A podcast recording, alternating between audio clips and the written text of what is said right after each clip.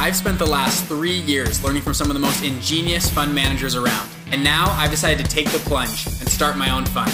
The real question is, how will I do it? With no investors and without an Ivy League degree, this podcast is going to give you the answer.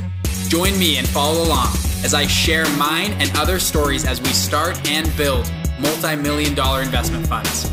I'm Bridger Pennington, and this is Investment Fund Secrets. What's up guys? In this video, we're gonna talk about common questions that your limited partners, your potential investors are going to ask you. So obviously when you're meeting with a limited partner, um, they can ask you all sorts of questions. Uh, we're just gonna go over some common ones today and things that you should be ready to answer um, and, and talk about.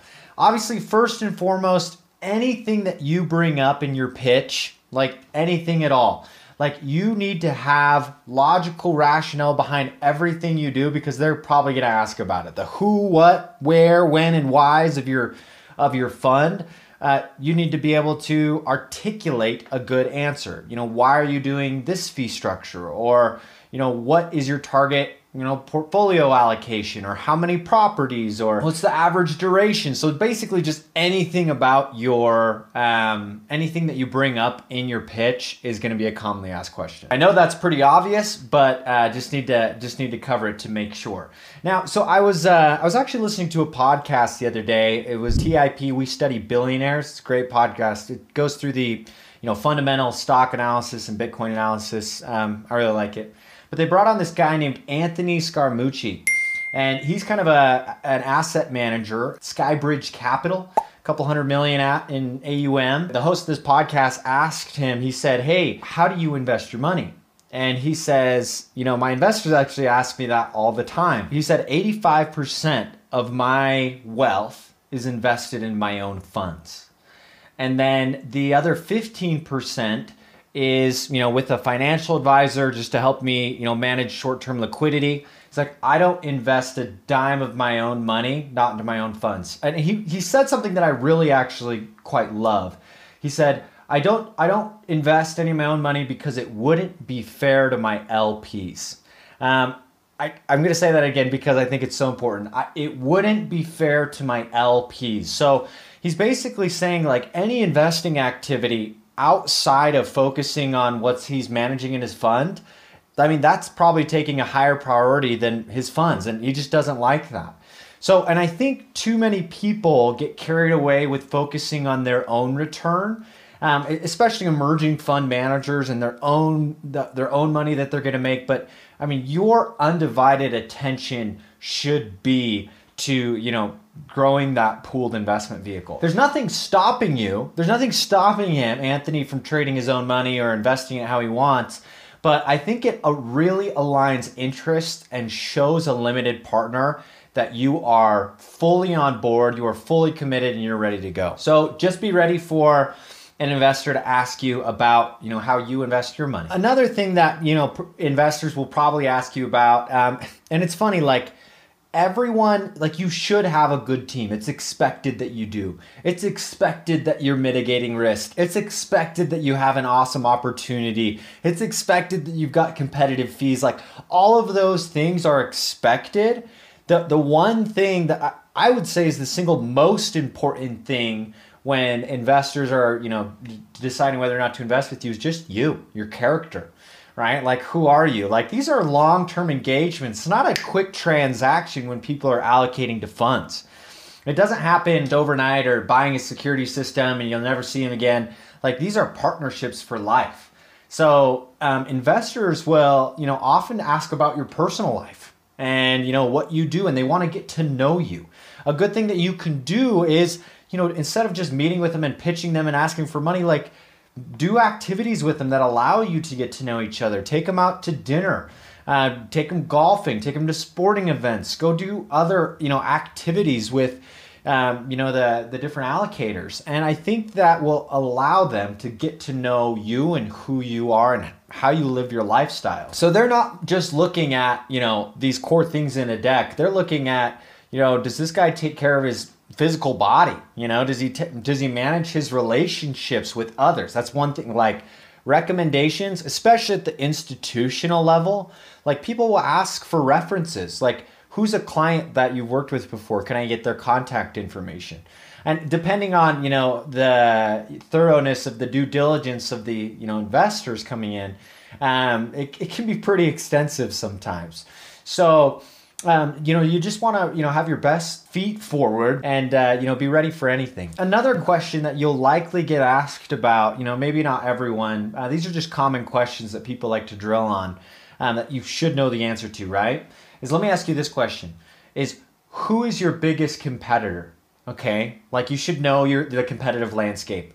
Like, why are they your competitor? Oh, because they maybe they have the same geographic interest, the same asset, the same style, the same whatever strategy. Okay, great. Who out of all of your competitors, which one would you invest with? And then, you know, be able to have a rational answer explaining why. And then to go take it a step further, okay, what strengths do you have above this firm, this competitive firm, and what weaknesses do you think you have that they do better? Like just a like a total 360 you know interview about your competitors but you should you should know that. You should know your competitive landscape. And something as vague and as like oh yeah there's other hedge funds that focus on this or there's there's other real estate guys that are doing no like don't do that. Be ready with specific names of who you would personally allocate your money with if you were not starting this fund. So an, another question that people will ask is I mean in a pitch deck people often talk about, you know, their good performance and you know how well they're doing and what's going to lead them to making you a ton of money. But uh, rarely do people talk about the circumstances in which it's likely that your strategy will have poor performance. So you know what what does that circumstances look look like? What would that lead to? You know is, is a huge question. Um, you know another question is you know about your process. Um, who ultimately makes the decision of you know whether to allocate you know a portion of the fund to an investment either that's a property or a trade or a company you know what's what's the final say? Um, what if there's two managers? You know are they going to be batting heads? Like you know what happens when people disagree? What does that what does that look like? Um, and who has like what criteria do you have that you know basically you know innate constitutes an investment. So and that should honestly probably already be in your pitch deck but people might you know want you to pontificate on that. Another thing they might ask you about you know get really technical on your returns analysis. So you know you back you, you're targeting a 20% irr how'd you get to that number? Um, you know what what key assumptions are are you know a tribute to that. They'll ask you about you know past experience and case studies and you know why um, certain investments perform better than others and you know what are the biggest risks and how are you mitigating those? And um, there's just so many different things that you know investors will ask you about. You need to be ready for those. And like nothing nothing is more at least for me nothing is more satisfying than when an investor asks a question and you are able to answer that question with an appendix slide. I think that's an awesome moment that just shows that you are so prepared. Um, you are anticipating the question that they were going to ask, and you were able to sh- not only tell them an answer, because people can BS answers sometimes, right? But that you can show them. Um, and that you were you were anticipating that. I think it's a very pr- prudent practice to have you know really good appendix um, appendix slides depending on you know the nature of the presentation. So obviously every meeting with an investor is different. To just go back to one of those first things that i talked about like make sure that at some point in the process when you're trying to raise money you're able to demonstrate your character and who you are and befriend these potential investors and cultivate a good relationship. Because it's more important than just the numbers in your strategy. It's you. They want to get to know you. I hope this video helped you guys. Um, let me know any other questions that you commonly get. The list is very long. I only covered a few here today, and maybe we'll cover some more in another video. Have a good one.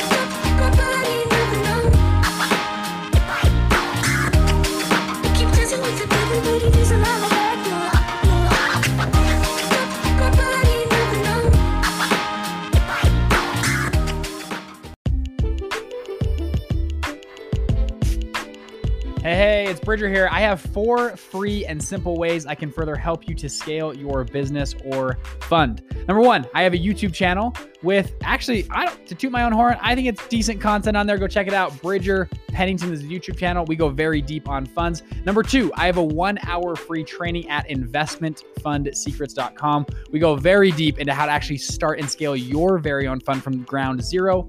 Number three, you can join our free private Facebook group of like minded people like me and you that go out and launch and scale funds. I go live in there once a week. The name of the group is Investment Fund Secrets. And then number four, finally, I have a free PDF guide on how to actually launch and scale your fund. If you go to investmentfundsecrets.com slash guide, you can download that guide. Now, finally, people always ask me, Bridger, can you help me one on one? Can we work together? Yes, I don't want to talk about that in here, but if you want to learn more, message me, Bridger at investmentfundsecrets.com, or just DM me on Instagram. Thank you guys, and I'll see you in the next episode.